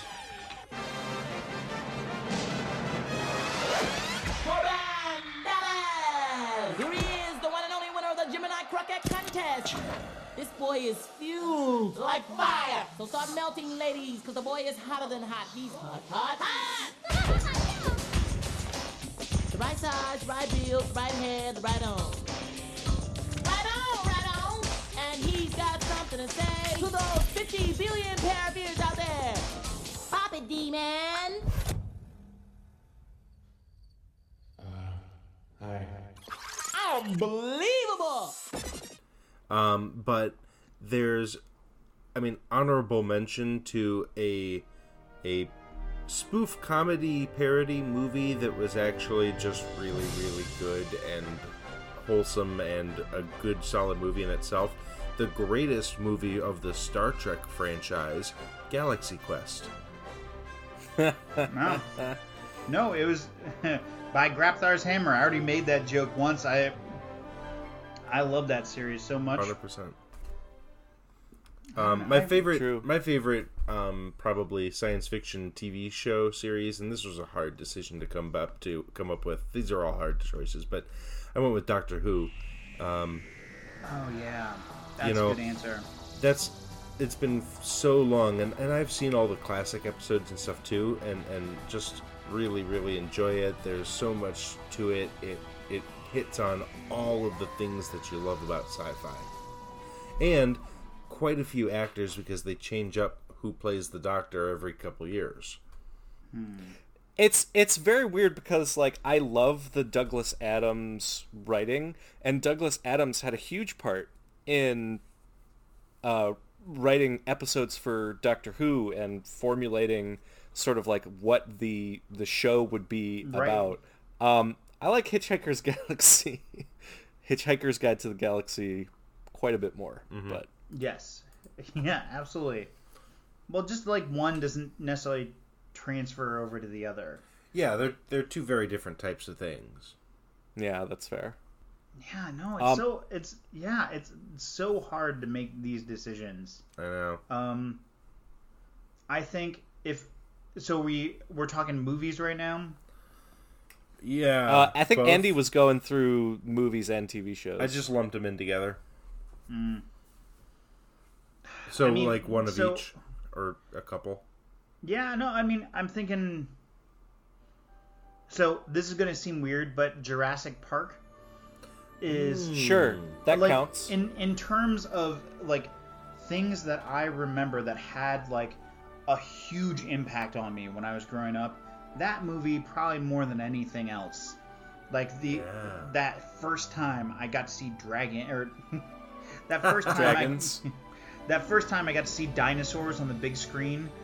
I mean, I'll never forget the way I felt. I like I like I like my feelings like mirrored what was going on on the screen exactly. Yeah. True, same. Yeah, Yeah, it was a breakout Um, uh, blockbuster. and I don't like TV. Maybe probably Firefly. If I had to like it, like it, it burned bright and uh, super fast. But I mean, some of the best TV that I just keep on revisiting and revisiting. I mean, That show honestly, is an absolute masterpiece. it could just be Trek, but like I don't know if I watch Trek now because I think it's good because clearly I've said it's not. Like there's a bunch of it that is super super not. but it's also very comfortable. It's comforting to have on in the background. Again, from that like time when I was growing up, I remember like you you were able to catch uh, episodes of it like pretty often. Mm-hmm. Um, and I remember watching it like sort of like I had a little ratty TV that I had to like like move the antenna on, otherwise you couldn't get the picture. And like I remember watching it like fuzzy. I watched it in our back room that didn't have any heat, so I'd be there like watching TV in the middle of the winter in my winter coat, like you know, like I would I would suffer to be able to watch Trek, and so I don't know if that means that it's good because certainly, mm, I mean, horny erotic ghost, Extremely arousing.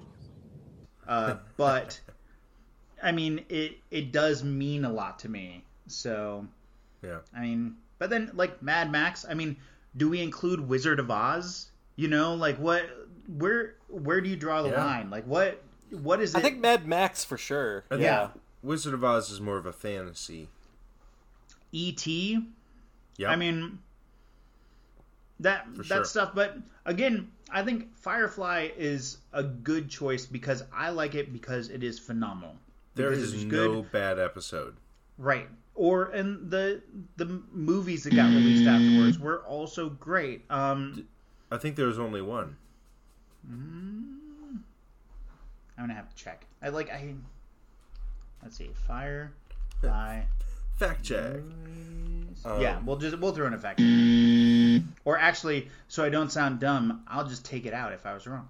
There you go. Well, so uh, we've already talked about a couple of mine, uh, The Thing and Blade Runner. Mm-hmm. Um, so for sci-fi movies, I'm gonna go off on a tangent a little bit. Um, a Clockwork Orange by Oh, uh, Stanley nice. Kubrick. Yeah, yeah. Yeah. Um, one of my favorite movies of all time. Um, just like a really dark exploration of uh, the psychology of this like young murderer and rapist, and how they like reprogram him. And what will you do with the big, big, big money? Have you not everything you need? If you need a motor car, you pluck it from the trees. If you need pretty Polly, you take it. Brother, you think and talk sometimes like a little child. Little child, yeah. Tonight we pull a man-sized crest. Tonight's a man-sized crash. Good! Real horrorshow! Initiative comes to them that way. I've taught you much, my little droogies. And then uh, the book is fantastic as well. I think it's Anthony Burgess, and um, the the book goes into a bunch of themes that the the movie really doesn't explore very deeply. They mention it like in name, um, but the idea of like if we can reform criminals by just reprogramming their brains, have we done a good thing? Does goodness really come from that? Um, or are we just leaving them with no choices, like an automatic action? Uh, and that, and thus the title, The Clockwork Orange. Man. That's Um, a good movie. and I don't even know if I would say like I'm. Yes, that is. A Are you good not sure movie. it's sci-fi? No, no, no. I I acknowledge that. What I'm trying to figure out is like, I fully acknowledge that it's a good movie. I don't fully know if I enjoy it or not. like, it is not. It is not a movie that I'm going to return to over and over again. Uh, um, not You know, that's fair. I mean, there's a lot of tough scenes in it. Um, I'm not a very sensitive person, so like I'm, you know, uh, to me that doesn't really bother me, but like I could see how it's it's definitely got some disturbing scenes. If you are easily triggered, I would not recommend the movie to you. Um, yeah, it's got some It's of the most um, violent. It's been popping up in my queue recently, in uh, um, and I keep scrolling past it, going, "Oh yeah, I would like to watch that, but I am not in the mood for that right now." Right, right. Exactly. exactly. I have to like there's certain movies that I have to like gear up for, like I'm about to jump into a cold pool or something. Like, "Ooh, Yeah, ooh, yeah. ooh, okay, I got it. like tense Mhm. myself. Um, yeah, I guess I don't shy away from that like gut wrenching because to me that gut wrenching is like to me I associate that with like high art in a weird way. Like I'm like, ah yes, this is making me uncomfortable. This must be a very intellectual pursuit for this movie, which is not a good association to have at all, but I I don't know that I get that association. And then the TV show that I want to plug is uh, actually an anime called Cowboy Bebop. It's an excellent, excellent anime. It's 26 episodes long. Um, it's about a guy who's born on Mars and uh, his adventures as a bounty hunter with a team of bounty hunters on a ship. So, like, a lot of the time they're confined to um, just this ship and uh, adventures that they get into in like the far future. It's like a really interesting world. Um, I think like That sounds you know fun. Chinese Chinese culture um, winds up taking up um, a lot of the way that it, it, it does in Firefly that Right. like everybody speaks Chinese in the future. Um, you don't see that as much in the language, but you see that in like architecture and like background images and um, just like the the way that the new Mars colony is set up. Um, and it's uh, it's like a character study. It's like a character driven um, story, and uh, yeah, I mean it's one of my favorites. It's really really fun. Well, why don't why don't we do this? Because I think we're starting to come in for a little bit of a land in here soon. Yeah, But um, what I was going to suggest is uh, I am going to uh, whether you two do it or not is up to you. But I'm going to come up with a top ten list of stuff uh, stuff right? Like it's it's always all going to be sci-fi. It won't necessarily all be from uh, one medium. So i'll have some books some tv some movies in there and stuff like that. Not necessarily of my favorite stuff but the stuff that i think you should pay attention to or look at if you haven't looked at it before. I'm certainly i've never seen cowboy bebop. That sounds really interesting to me so i think i'm going to check that out. Mm-hmm. traditionally I'm not a big anime guy, but it's not because I feel like I'm better than the genre or that I don't want to jump into it or anything. It's just that I don't know where to start. And so that I can start with 26 episodes. That's that's something I can absolutely do. Have you have you ever heard the theory that like ninety percent of everything is crap? No, but but Yeah. that that's fair. I also feel like when I think about stuff like that, I have terrible taste. Like I can't tell you how many times I have to specifically not go to Rotten Tomatoes a lot of the time before I see something because I will go to something and say, "Hey, that was pretty good," and then look at Rotten Tomatoes and it got like 12%. Like aw. Right. I mean, to a certain extent, you have to ignore those because, like, you can en- get enjoyment out of a movie that was poorly rated. Yeah, absolutely. Uh, I speaking of sci-fi that I love that no one else in their right mind uh, does or should. Uh, Encino Man, uh, starring Uh. Brendan Fraser Wow. and uh, Oh, jeez. and Pauly Shore, the Weasel. Thanks for reminding me because I had blocked out that memory That's of a that good movie. one. I love that. I love that movie, and it is objectively terrible. It is not a good movie by any stretch. No. Right. Mm. Well, um, you know there is there is one last movie I want to uh, hit on before we like finish up. Um, it's this movie called Precious Moments. Precious moments. Got him. There it is. Cool. Um. All right. Pew, Well, pew, I pew, got a precious moment for you. Um. I like in my head I thought you were gonna say I gotta take a dump. Well. Do you have to take a dump? Oh yeah, we never mentioned once Rick and Morty on our sci-fi Oh. episode. Rick and Morty honorable mention. Yeah, for sure. Um, there's a lot of honorable mentions that just didn't get in there, and that's okay. Um, So my precious moment this week is I'm I'm going to start by just reading the headline. This is an article from Vice. Judge has no patience for quote buttfucker 3000 end quote in Zoom court. A Michigan Oh, man yeah, I saw this. a Michigan man showed up to court in a Zoom court rather with an unfortunate screen name. So everybody is in a Zoom window, and there's uh, St. Joseph District Court, uh, and you see like all these people. There's a guy in a sweater vest and stuff, and then there's a guy down in the bottom right corner, and the name under his Zoom window is Buttfucker three thousand. Mhm. Um, and so so the the the judge Jeffrey Middleton um, in St. Joseph County, Michigan, and the guy is named Nathan Saxon, and he logs in. Um, he's being charged with drug paraphernalia charges. Middleton says, Then we'll bring this fool in. Good morning, sir. What's your name?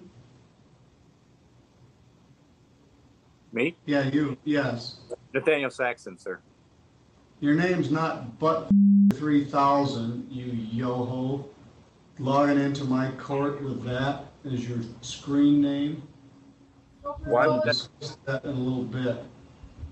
Uh, what kind of idiot logs into court like that?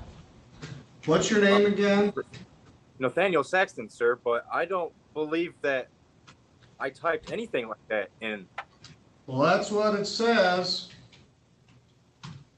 Why, I discuss that in apologize. a bit. That should not Yeah, be. you should. I'll put you in the waiting room. You can sit and. And then he kicks him out. He actually kicks him out of the Zoom meeting. Right.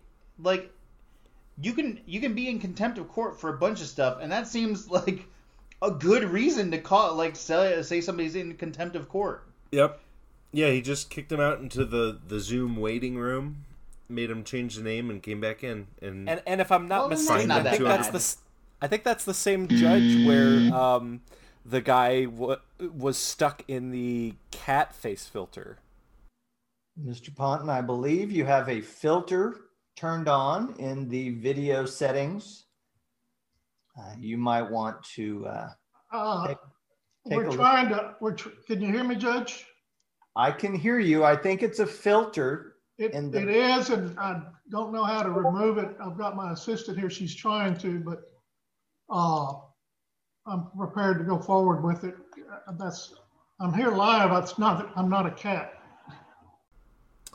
is that the same judge? I believe it is. I'll have to fact check that. That is unfortunate. That's what you get when you make your uh, Zoom court public. Yeah. Well, I I'm fine with that. I just oh man, that poor judge is getting all the goodies. Well, that's that's pretty good. I will make sure to include some audio drops in there. um, and there's there's probably quite a bit of bleeping. Yeah. to do as You well. may be better off cutting most of me reading transcript and just supplementing uh, sticking the video or you know. Oh no, I think that's I think that's great radio. like legitimately. Um, Uh. so my my precious moment for this week, um, I just watched. Uh, there is a Don Hertzfeldt uh, web short um, called World of Tomorrow. Don Hertzfeldt is the guy who did, if you ever saw um, the Rejected cartoons from the early aughts, it was like uh, My Spoon is Too Big. Yes, Were you yes, guys, yes, Were you, yes. gu- yeah. So uh, were you guys into it big, big into internet culture at that time? Because I was. Nope. I was big. Uh, and um, well, and he did the weird banana character too, and like yeah, yeah, yeah. Oh yeah, yeah. Um, so he went on to in I think 2015 to 2017. Um, he made this three-part movie called World of Tomorrow, and he released them in little chunks. There's like a 17-minute one, a 23-minute one, and a 34-minute one, and it's sort of the same like animation style, but um, Rejected was filmed entirely, I think, in like nine millimeter film. Like, so he literally filmed his animation. Um, this is the first project that he did digitally, and it definitely fits into the genre of sci-fi. Um, it's brilliant. It's one of the best things that I've ever seen. Um, the third one, like, kind of drags a little bit, but the first two were just like mind-blowingly amazing. Like, I can't recommend them enough to people. Um, and I don't really want to tell you too much about what the plot is about because, uh, I mean, I don't want to spoil anything for you. It's a girl. Um, she meets a time traveling clone of herself from the future, and that's that's pretty much all I can divulge. But um, they're short. It's an easy watch. Unfortunately, they're not that easy to access. Actually, Um, fun fact, because I just looked it up here. Uh, Don Hertzfeldt on his page has uh, a Blu-ray res- restoration on YouTube of uh, it looks like the entire nine minutes of shorts of Rejected. Oh, wow. I will go ahead and make sure to include that in the doobly doo. Because Who would wanna Oh miss my god! I that? like I was just like while you were talking, I was I was I promise you I was listening to what you were saying, but I'm just like scrolling through and looking at some of these things because they're pretty pretty slow, uh, or they're pretty short. Um, but um, I'll just say my anus is bleeding, and we'll go. Yeah. we'll leave it there. I I wasn't gonna say it, but I'm glad you did. Yes. Um. So check out World of Tomorrow. Um. Honestly, like I laughed, I cried, and it it gave me more feels than probably any of the other sci-fi that we talked about today. It's just like front to back brilliant. So can't recommend it enough. Excellent. Um, okay. Here's what I'd like to talk about, uh, if I can. So, Sure. Go ahead. I am super into, and I want to be clear when I say this, that I'm not as knowledgeable as a person could be. I'm not as well versed as some people uh, might be, but I genuinely love and spend an inordinate amount of my time listening to 80s and 90s hip hop. I I like rap and hip hop from that uh, genre a lot, and so Sure. Not everything sticks with me. And also being a dude who is unwilling to say the N word in any context makes those songs just like a landmine field for me of Yeah, like right. what I can remember. Like I have to not only remember uh, all the words, but I need to remember the areas of the song that I ha- need to avoid. It's it's it's interesting, right? So. Um, Sounds tough. so I do more listening than I do memorizing, but I love it. But what my precious moment is is this thing that somehow like went totally past me. It was a song that was done to promote nonviolence called "We're All in the Same Gang," and uh, it was done in 1990. And the list of people on this song are crazy. It is uh, uh, Def Jeff, Tone Loc, Ice T, Dr. Dre, Easy E, Young MC, uh, the Digital Underground, uh, including uh, Humpty Hump and Shock G, uh, who died. unfortunately died recently. Um, so I'm watching this video and I'm just blown away. Like person after person after person um, is like coming up, and I've never seen it before, so I don't know who to expect next. And uh, it it finishes out. So NWA comes towards the middle of the video, and uh, Eazy is obviously a part of NWA, and then the Very last person in the video is just Eazy by himself. Uh, but the penultimate artist who comes up in this amazing sort of like like, like really intense like rap song is MC Hammer. Oh, like why? Who invited him? Now, don't get me wrong. One of the first albums I ever bought was MC Hammer. Please Hammer, don't hurt him. I love MC Hammer, but to call him uh, like a a good or honest uh, rapper is no. That's not. That's not a thing. He No. he was novelty rap, and there's nothing wrong with novelty rap. I love me some no- novelty rap, but to put him in that group with other people, like granted, like Young MC and Tone Loc certainly had uh, like some some novelty rap as well, but like MC Hammer just seemed like the guy who uh, did not belong there, and so. But I was like, all right, he's rapping along. He's like outside. He's like rapping with some kids, and like it's cool. They're into it. They like it. But like right before his section ends, he decides to jump in and do the hammer dance. like the thing where he spreads his legs and like dances side to side and like mm, no dog. I think it is important uh, to mention that several of the people i didn't mention as well as mc hammer were cut out. Like it's a five minute song that they wanted to trim down to four minutes and mc hammer did not make that final cut. So so i quite enjoyed it. Uh, but yeah i will make sure we're all the full five minute MC Hammer included. We're all in the same gang. I'll make sure um, gets uh, included in the doobly doo. I'm looking forward to watching that. Awesome For But, for uh, posterity. but in the meantime, uh, I am uh, dropping a new album called "I Really Need to Come Up with a Catchphrase." Uh, make sure to check it out. Yeah, I uh, I hope that we gave you something to think about this week. Love you. Bye.